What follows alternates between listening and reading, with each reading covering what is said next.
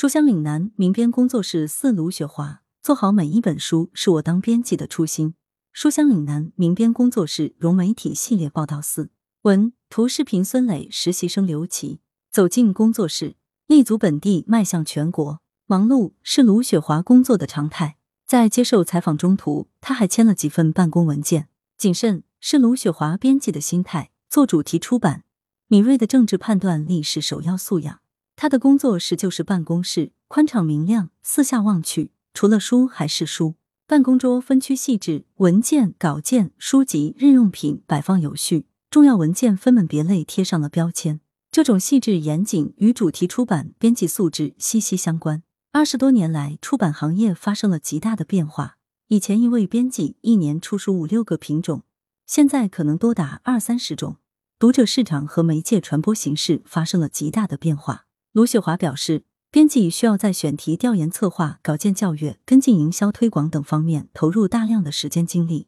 这也是对当下图书编辑的重要考验。选题策划并非闭门造车，卢雪华常通过新闻了解重要会议相关信息及最新信息，在大数据时代还通过数据分析调查判断选题的可操作性。作为地方出版社，卢雪华团队在立足于广东本地的同时，不断尝试扩大选题范围，迈向全国。在大党治贫、脱贫攻坚中的党建力量编撰过程中，卢雪华团队几经周折，邀请到国家乡村振兴局扶贫发展中心主任黄成伟组建编撰班子。该书出版后广获好评，入选了二零二一年国家出版基金记录小康工程专项。谈及日常工作，痛并快乐着。卢雪华爽朗的笑着。做时政出版需要契合时代主题，时效性非常强。在紧急任务下，团队成员都是连轴转不休息。在最忙的时候，卢雪华早出晚归，甚至没时间顾及刚满两岁的女儿。辛苦虽然是常态，但是取得的成绩让卢雪华十分自豪。近年来，他带领着团队探索主题出版的道路，意在做更有活力、有特色的主题图书。二零一七年到二零二一年，在入选中宣部主题出版重点出版物的评选活动中。广东人民出版社名列全国第六，在地方出版社中名列第一，把硬菜做得易吸收、好消化。一提到主题出版，很多人会惯性想到枯燥严肃的时政解读，但在卢雪华心中，主题出版并非远离市场和读者的，它是故事精彩、人物鲜活、充满智慧与想象力的。为了打破原有的固化思维，卢雪华带领编辑团队一直在探索如何做出既有意义又有意思的主题出版物。我们从上接天线、下搭地线两条主线进行图书出版和产品线布局。卢雪华表示，一方面联合权威学者策划推出高端权威的理论类主题图书，如《中华人民共和国通史》《中国共产党理论武装一百年丛书》等；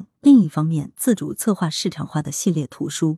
做接地气的时政通俗理论读物。去年五四青年节。广东人民出版社时政读物出版中心联合市社科联策划“百年党史青年说”活动，利用《红色广东丛书》中的素材制作成播客形式，最终获得百万播放量，入选全国数字出版精品遴选推荐计划。在融媒体时代探索主题出版大众化、年轻化、数字化道路，卢雪华强调，做主题图书要贴合时代脉搏，同时下沉到老百姓。讲好中国故事，要让人听得懂、听得进。以账本里的中国为代表，他通过一个个真实的账本故事串联成书，以小小账本记录大大中国，以微观视角进行宏大叙事，刻录新中国七十年人民奔向美好生活的历史轨迹。目前已经输出繁体中文、韩语、阿拉伯语等版权。数年来，卢雪华以传承弘扬岭南文化、讲好湾区故事和广东改革开放故事为己任。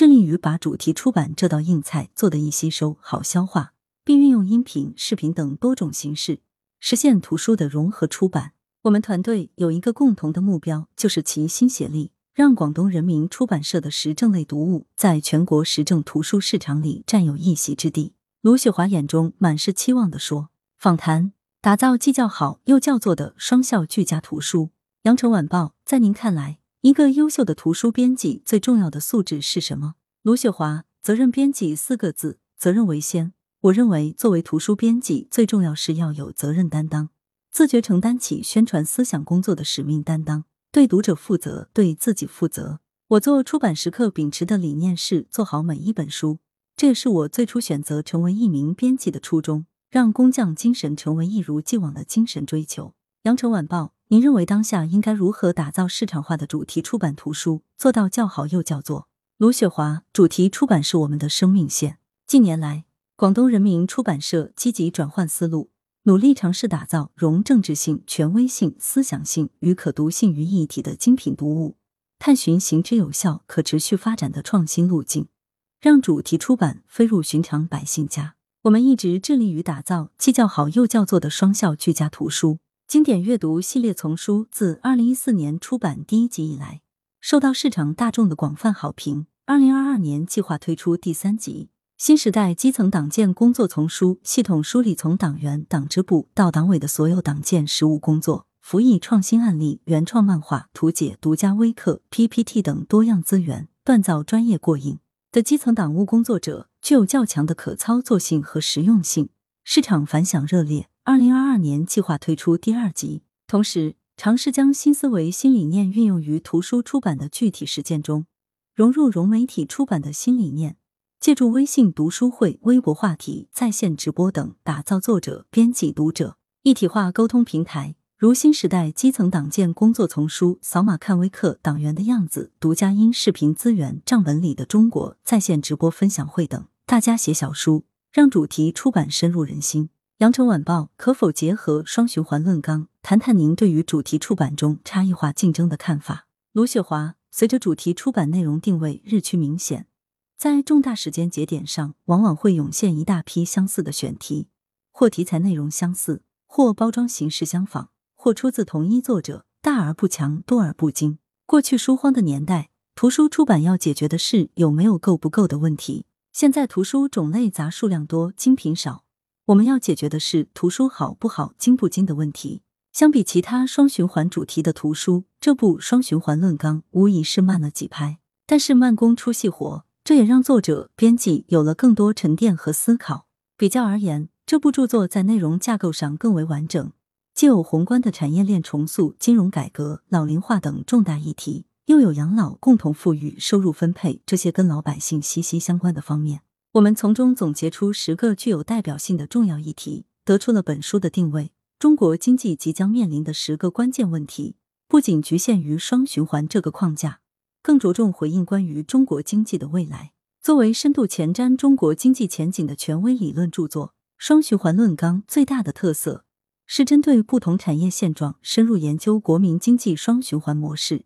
这也是以往同类主题图书鲜有涉及的。羊城晚报如何把艰深的主题进行通俗性转化，让一般的读者也能读得懂、喜欢读？卢雪华，主题出版是围绕重大主题展开的出版活动，承担着传播和弘扬主流价值观和社会主义意识形态的担当职责，推动马克思主义中国化、时代化、大众化。因此。晦涩难懂的语言，高深莫测的理论，并不是主题精品应有之意。恰恰相反的是，大家写小书，将深奥专业的理论用平淡朴实的语言表述，能选取较小的切口题材，关照现实，才能更好实现主题出版深入人心。要把主题出版做出细节和生活，我印象最深的就是《民国社会生活史》这本书，从确定选题到出版历时八年。入选“十三五”国家重点图书出版规划国家出版基金项目，是中国历史研究院的全国主要史学研究与教学机构年度重大成果。